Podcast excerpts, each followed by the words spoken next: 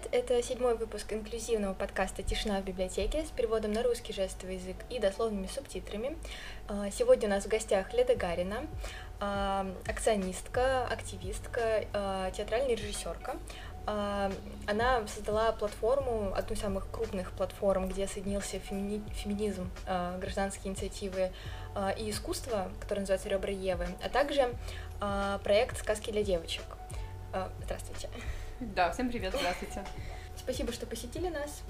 Наверное, для наших читателей сразу поясним, почему именно сказки для девочек, в чем их э, главное отличие от э, классической сказки. Э, наверное, мы в первую очередь старались бороться с такими устоявшимися в обществе нарративами, потому что очень часто в подборках родительских групп мы можем видеть сказки для девочек и сказки для мальчиков. И, как мы знаем, сказки для мальчиков — это сказки про умных, активных э, мальчиков, которые солидаризируются и участвуют в разных приключениях, ну, допустим, Питер Пен. А, а сказки для девочек это где девочки приносят себя в жертву, никак не противятся обстоятельствам, делают э, хорошую мину при плохой игре, и, в общем, там присутствуют все токсичные установки, которые присутствуют в обществе по отношению к девочке. То есть то, что женщина должна быть покорной, терпеть, а, посвящать свою жизнь мужчине, посвящать свою жизнь обслуживанию семьи, даже если эта семья, как в Золушке, относится к тебе токсично и никак тебя не поддерживает, и тогда будет тебе счастье потому что это огромный обман, и женщина действительно тратит большую часть жизни на поддержание этого мифа, и в конце концов, как э, в сказке Пушкина, оказываются у разбитого корыта. И поэтому мы решили создать проект, где будут альтернативные модели, и э, мне кажется, что это очень важно, и что таких книг должно становиться все больше и больше и больше. А насколько большая команда у проекта «Сказки для девочек»? Команда проекта «Сказки для девочек» э, все время изменяется. Потому что сначала у нас было двое, потом нас стало трое, а сейчас нас, ну, наверное, может быть, снова трое, но это уже другие люди. Но самое главное, это не координационная команда, а идея проекта, потому что авторкой э, или автором сказки для девочек может быть любая и любой, кто хочет и понимает, как писать феминистскую сказку, и большая часть авторок и авторов, которые нам присылали свои работы, были непрофессиональными авторками и тем более непрофессиональными активистками. И мне кажется, что это самое ценное, когда люди понимают, что пришел момент, когда старая литература, она должна начать очень критически оцениваться. И та же история у нас происходит с иллюстраторками. Э, у нас, например, есть иллюстрации, которые рисовали девочки-подростки. Вот какую-то сказку девочка выбирает, ей это нравится, она рисует свои иллюстрации, и мы размещаем их на сайте. Вот. И у нас, мне кажется, около 50 сказок на сайте, в том числе проиллюстрированных. И 10 сказок вошли два наших сборника. Но иллюстрации на сайте, вот они такие независимые, то есть их делали разные авторки, а иллюстрации в книжке все-таки по большей части делала профессиональная художница и активистка антивоенная, и феминистка Дана Кавелина, она профессиональный э, детский, профессиональная детская иллюстраторка, и живет она в Украине. Специально ради проекта она приезжала к нам.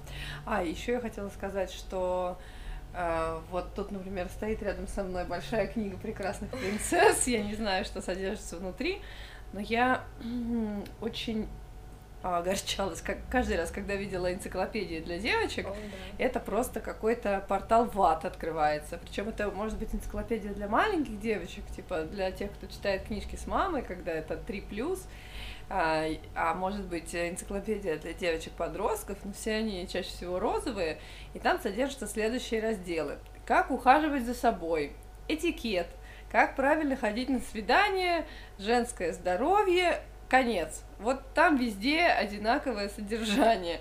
А каждый раз, когда я открывала энциклопедию для мальчиков, я читала, как стать парашютистом, э, выигрывать шахматы, стать капитаном корабля. И явно мальчикам в нашем обществе должно быть э, намного интереснее. И, к сожалению, вот эти клише мы видим не только в литературе, не только в энциклопедиях, но и, в принципе, во всей индустрии. Э, например, один раз я решила своей маленькой тогда дочери найти компьютерную игру. Ну, я не помню, сколько ей было, может быть, ей было 3 или 4 года, я как-то хотела ее приобщить к компьютерным играм, и там была такая же жесткая сегрегация. На синем э, фоне игры для мальчиков, на розовом фоне игры для девочек, и я старалась найти игру без э, объективации, где не нужно будет э, ходить на свидание и э, просить себе коктейль. И вот э, я нашла э, игру, где маленькая девочка должна э, укладывать фигурки в форму. То есть треугольник к треугольничку, кружочек к кружочку. Я подумала, о, хорошая игра для малыша, замечательная. И вот на первом уровне нужно было уложить треугольничек к треугольничку, кружочек к кружочку. На втором уровне накраситься, а на третьем сварить суп. А, в защиту этой книги скажу, что ее заглавие — это ирония, и здесь очень про бунтарских принцесс, и довольно мрачная такая готическая книга, и там немножко как раз-таки пересмотр идет классических сказок, просто это ирония. Но... Ну, это еще нужно догадаться, что это ирония. А, у меня был, кстати, один из вопросов, посвященных именно вот таким книгам и энциклопедиям, и я сама, когда была подростком, мне мама купила энциклопедию для настоящих леди, я ее не читала, и, даже вот в том возрасте я очень критически отнеслась к тому, что там перечислено. Действительно, есть такая тенденция, и, к сожалению, в нашей библиотеке, библиотека города, есть книги, супер цисгендерный. Если мы э, берем что-то для мальчиков, то это, да, будет что-то брутальное, темно-синее или темно-зеленое, но при этом на обложке будут э, атрибуты различных научных дисциплин, телескопы или спорта, то есть это развитие, это работа, какая-то наука и прочее. Если мы берем девочек, туда как будто стошнило фею. Просто бантики, бабочки, косметика. И, кстати, э, мы с моей коллегой как-то отправились в одну из библиотек города, это не в нашей системе, и нашли там просто потрясающую книгу. Я даже написала после этого пост, хочу ее показать, и вам я тоже на монтаже ее потом покажу. И я считаю, что это просто э, потрясающе. Называется «Компьютер для женщин», и здесь собака за розовым ноутбуком. Ну, конечно, да, так и эм, есть Вот, и, например, Александр Никонов, чем женщина отличается от человека. Женщина вновь проиграла сравнительный анализ умственных способностей самки и стула, без цензуры. И, слава богу, эта книга была у нас, и мы ее списали благодаря мне. Ужасно совершенно. Да. А, вернемся немножко к проекту «Сказки для девочек». А, я еще хотела а, сказать да. про энциклопедии, что однажды э, моей дочери подарили книгу, 54 -го года. А, ну, какая-то из родственниц э, подарила нам эту книгу. А, книга была не розовая, она была коричневая и уже такая сильно поюзанная. Она называлась «Книга хозяюшки». Естественно, там было про кулинарию, этикет, разве что-то другое. Может быть, девочки, интересно? Подумайте Конечно, сами. Нет. 11 октября 2020 года была презентация книг сказок для девочек, которую выпустил независимое издательство «Все свободны» соосновательница магазина э, и, соответственно, издательства «Все свободные» Любовь Беляцкая была у нас на третьем подкасте и передавала вам привет. И я хотела вас спросить, насколько проект э, сейчас э, живет и действует, какие у вас планы по его развитию на будущее? У нас довольно много э, разных планов. Первое, что мы хотим сделать, это мы хотим издать еще одну книгу. То есть сейчас у нас есть всякие организационные проблемы с тем, чтобы вовремя загружать новые истории на сайт. Вот. Э, при том, что одна из наших координаторок на данный момент за границей, это чуть-чуть еще усложняется. Вот. Но в целом мы, во-первых, хотим, чтобы это была регулярная серия, то есть, например, раз в год издавать по сборнику. И я надеюсь, что в 2022 году мы сможем это сделать, как минимум один сборник новый выпустить. Вот. А второе наше направление, которое мы хотим осуществить и тоже на которое мы ищем ресурсы, это переводные сказки, но не просто переводные сказки, а попробовать организовать ту же систему в том же принципе в других странах. То есть, например, если мы сотрудничаем с Финляндией, то мы собираем э, финские сказки, тоже просим авторок написать финские феминистские сказки, они нам их присылают, мы делаем сборник на финском языке, потом русские сказки переводим на финский, финские на русский и так далее. И я надеюсь, что через какое-то время, к сожалению, это проект, который не делается за месяц или за два, то есть он достаточно долгосрочный. И мне бы очень хотелось, чтобы, во-первых, это были сказки на разных языках, собранные в разных странах, а во-вторых, собственно, чтобы мы либо запустили, либо как минимум поучаствовали в тренде на изменение вот этих вот полуролевых стереотипов. Потому что, как мы можем видеть, например, во многих мультфильмах, уже есть эта тенденция, но когда неприлично девочку-принцессу сажать в замок и делать ее глупой и пассивной, и появляется все больше сильных героинь, и очень хочется, чтобы это появлялось и в детской литературе, в российской детской литературе, в российской мультипликации и так далее, когда, ну, ну знаете, что-то становится атовизмом, как телеграф. Может быть, раньше он был нужен, но сейчас уже нет. Насколько я знаю, а, сказки для девочек переведены еще на английский язык, и вы про сотрудничаете с феминистской библиотекой в Лондоне. А, как вам это сотрудничество? Чем, чем вы обмениваетесь? Как у вас все это происходит?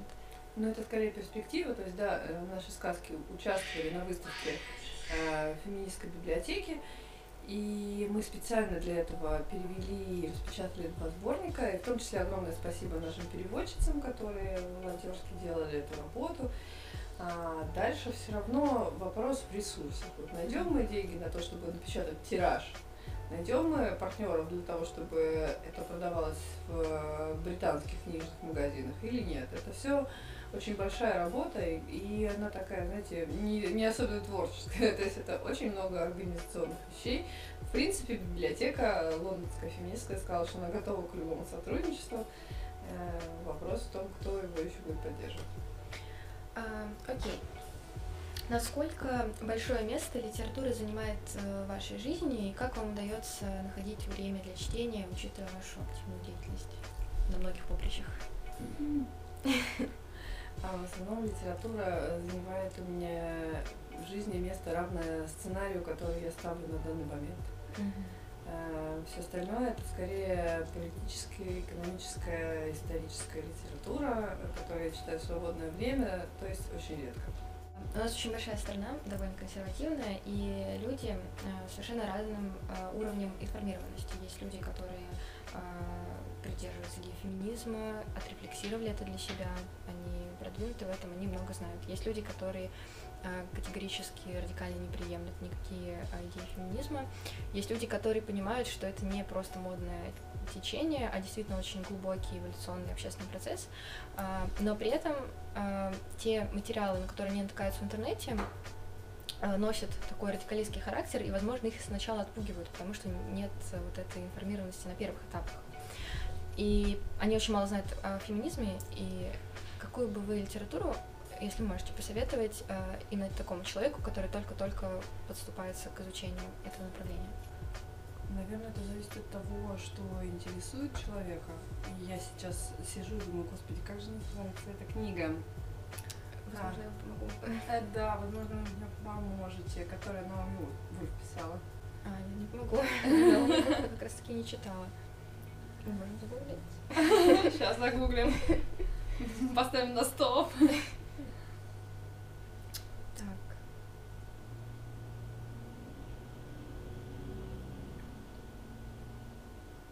Миф о красоте. Да. Из феминисток с фамилией Вульф я читала только Вирджинию. А, что-то еще может быть? Ну, нет, вот миф о красоте Наоми Вульф, наверное, это такая очень простая книга, э, и она очень важная, и она показывает отношение к женщине в культуре. Вот, на меня еще очень большое впечатление произвела книга Натальи Ходоревой э, «Проституция. Гендерный подход» вот, к вопросу сексуальной эксплуатации. Но это уже для тех, кто непосредственно занимается и интересуется аболиционистским вопросом в отношении гендерных прав. Эм, от себя могу сделать тоже несколько рекомендаций, и эти книги представлены в фонде нашей библиотеки и библиотека нашей системы. Э, в первую очередь такой основополагающий, фундаментальный, главный труд э, о женщине — это «Второй пол» Симона де Бувар. Я бесконечно влюблена в эту книгу, и там тоже, к слову, э, есть эм, разбор э, женщины в культуре, в литературе э, и миф о красоте, то есть схожие мотивы. Uh, и одной, одна из новинок, которая поступила нам, может быть, несколько месяцев назад, это Криадо Перес «Невидимые женщины». Uh, очень классно, с большим количеством метаданных и исследований, и ссылок о том, как сексизм проявляет себя вообще в совершенно неожиданных для нас ипостасях, то есть в вопросах урбанистики, в вопросах безопасности в автотранспорте, и это тоже очень сильно мне открыло много глаза. Вот. Ага, я вспомнила прекрасную книгу, которую мы делали, ну, я не могу сказать, что в соавторстве, но, по крайней мере, мы ее... Мы обсуждали, что она должна выйти на бумаге. Наверное, она очень меня впечатлила. И она написана вообще не феминисткой, она написана журналистом, который папа двух девочек, и который, когда его девочки пошли в школу, он внезапно понял, что что-то в школе не так. Книга называется «Спасибо бабе за победу». Ее можно найти в PDF-формате, ее можно найти в бумажном виде, если вы хорошо поищете. Мы ее выкладывали. И Ребра Евы, я имею в виду, ее выкладывали. И там потрясающая книга про сексизм в школьных учебниках. То есть человек не феминистка, если вы боитесь феминисток. А, анализирует то, насколько гендерные стереотипы влияют на составителей учебников, как на тех, кто придумывает задачи, так и на тех, кто это все иллюстрирует. То есть папа обязательно работает, мама обязательно делает дома бутерброды, и задачки по химии будут о том, что молодой ученый э, использовал 300 пробирок, а в это время мама принесла ему 16 бутербродов. И это ну, совершенно недопустимо. И он показывает о том, как через школу эти гендерные стереотипы вдалбливаются людям в голову. Так что я очень рекомендую эту книгу всем, кто закончил школу, или всем, кто является родителями мальчиков и девочек, потому что, конечно, все эти вещи должны остаться в глубоком прошлом.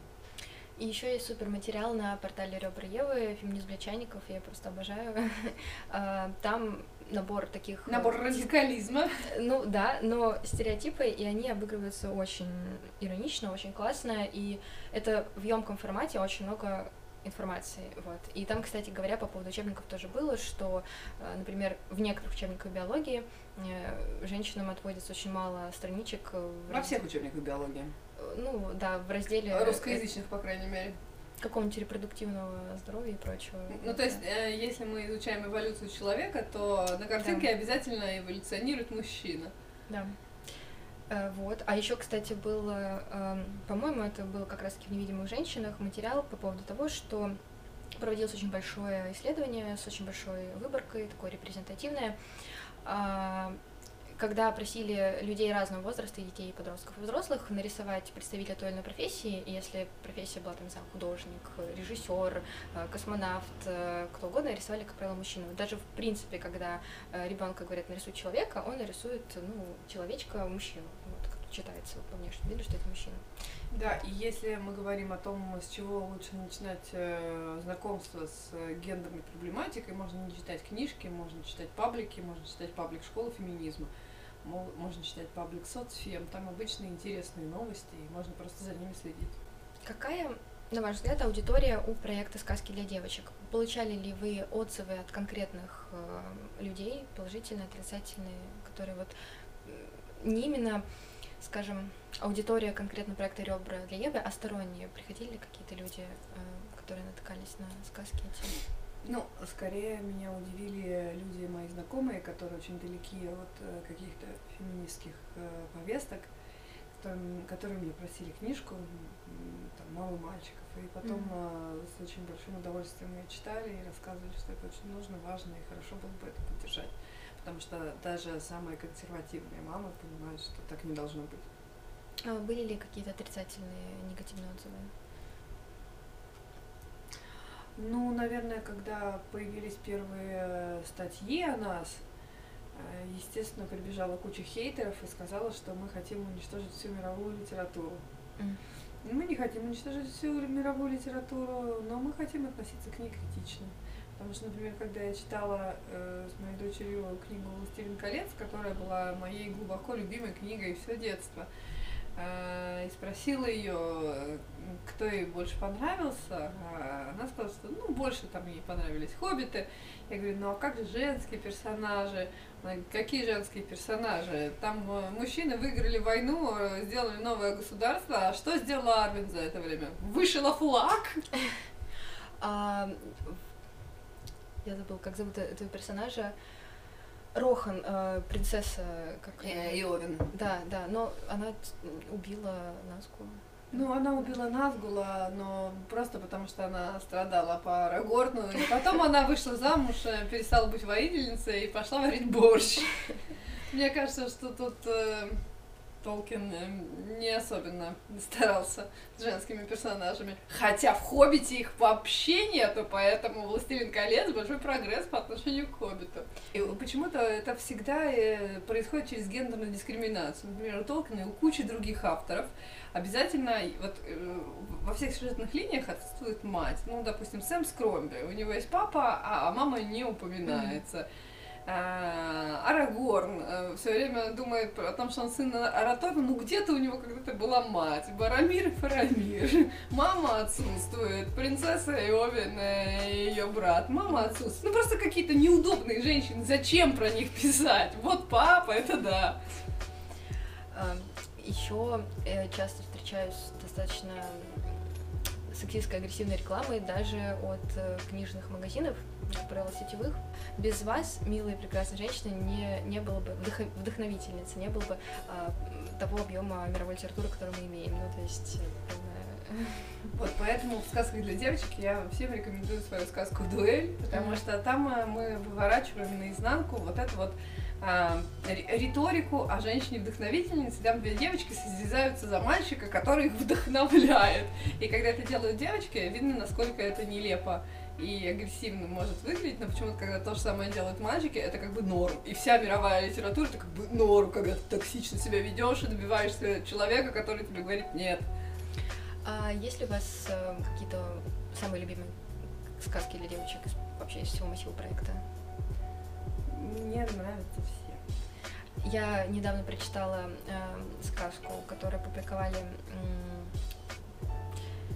посвящаю ее Юлии Цветковой. А, она называлась «Сказка про воинственную солнечную деву». Mm-hmm. Потрясающе просто. Это, э, ну, очень глубокая аллюзия на, в принципе, то, что происходит в мире, и мне она жестко запала в душу. Я обязательно Оставлю ссылку на проект «Сказки для девочек», куда вы можете зайти э, и почитать. Там есть сказки для девочек помладше, есть сказки для девочек постарше. И из этого, кстати, вытекает вопрос, э, хотите ли вы и планируете ли э, сами издания сказок для девочек выпускать еще в электронном формате на каких-то электронных библиотеках типа BookMate, Litres? Э... К сожалению, ну, вот у нас есть наша электронная библиотека, которая называется Fairy Pro, mm-hmm. где выложены все наши сказки. А про те системы, о которых вы говорите, я даже не знаю. А. Поэтому, если у кого-то будет инициатива, пожалуйста, мы будем только рады, потому что у нас довольно маленький координаторский штаб, и мы делаем кучу других проектов, помимо сказок для девочек. А для того, чтобы вот этим заниматься, нужен отдельный человек, который в этом еще и разбирается. Пока что у нас такой человечества нет. Сказка называется «Иван да Марья», авторка Леда Гарина, иллюстрации Ольга Бородкина. Иван да Марья. Жил да был Иван, и был Иван богатырь. И из лука стрелял метко, и из винтовки снайперской, и на самурайских мечах фехтовал, а особенно в рукопашную любил. По этой причине был Иван чемпион. Сперва среди детей, потом среди юниоров, потом на уровне страны, а потом и на международный уровень пошел – пошел и всех там победил. И стало ему скучно, потому что соревноваться было уже не с кем, а просто так бить людей он не любил. И вообще он был пацифист. И тут он узнал, что за далекими горами, за синим морем живет Мария Искусница, а искусна она в боевых делах. И так искусно, что нигде равных ей нет. Поеду, думает Иван, я к этой самой Марии, покажу ударь молодецкую. Я ж всемирный чемпион в области всего. Сперва я ее победю, а потом женюсь на ней же, само собой. Собрал он свой спортивный чемодан, нашел стыковочные рейсы и полетел к Марье. А жила она в усадьбе в горах. Нашел Иван эту усадьбу, зашел во двор и кричит. Марья, доброго дня тебе, я Иван Чемпион, пришел сразиться с тобой, если ты не боишься, конечно, я вот не боюсь. Вышла Марья в спортивном, костю... в спортивном костюме, э, ростом высокая, как Иван. Хорошо, говорит, с чего начнем? Давай, говорит Иван, сперва фехтовать. Я с собой мечи и рапиры привез. Молодец, что привез, отвечает Марья. Да у меня и свои есть, стали они на рапирах фехтовать. Марья 10 касаний за первые три минуты успела сделать. Как так, удивился Иван, я же в этом чемпион. Ты со скольки лет фехтуешь, Марья спрашивает. С восьми. А я с трех, вот тебе разный результат. стали на мечах драться, на деревянных. И повезло Ивану, что на деревянных, а то просекла его Мария пополам. А ты со скольки лет начал тренироваться? С пяти, отвечает Иван, а я с трех. Тут Иван свою винтовку снайперскую достал. В стрельбе ему равных нет. Далеко-далеко в высоте летит птица. Птицу, думает, попаду. А Мария винтовку хватает свою и тоже в птицу. Бац! А птица летит, как ни в чем не бывало. Крыльями мах-мах. Как досадует Иван. Не попал я в птицу. А я своей пулей в твою пулю попала, Мария отвечает, и сбила ее с пути. Тоже с трех лет тренировалась, Иван спрашивает. Нет, специальные упражнения делала для глаз. Теперь у меня зрение 10 единиц, как у орла. Тут Иван понял, что в стрельбе из лука ему уж точно не повезет. В рукопашную, говорит, давай. Давай, говорит Мария, сейчас сгоняю только за кимоно. Переоделся на в кимоно, вернулась, и Ивана на обе лопатки. Раз, Иван ничего даже понять не успел. Э, говорит, хитришь, я забраться не успел, давай еще раз. Мария его еще раз уложила, а потом для верности еще раз. Лежит под ней Иван вздыхает. Что за незадача? Везде продул. Мало того, что выставил себя как слабак, так еще и как же теперь я на тебе женюсь? А Марья отвечает, если тебе была нужна жена, которая тебе уступает и во всем смотрит тебе в рот, то никак. Я за тебя, Иван, не пойду. И с такими установками лучше вообще не женись. А вместо этого задумайся, может быть, ты работник умственного труда. И верно, подумал Иван, вернулся к себе на родину и открыл библиотеку с читальным залом. А в свободное время помогал отряду МЧС. А Мария открыла бесплатную спортшколу для девочек и мальчиков, и всех туда принимала с трех лет. Конец.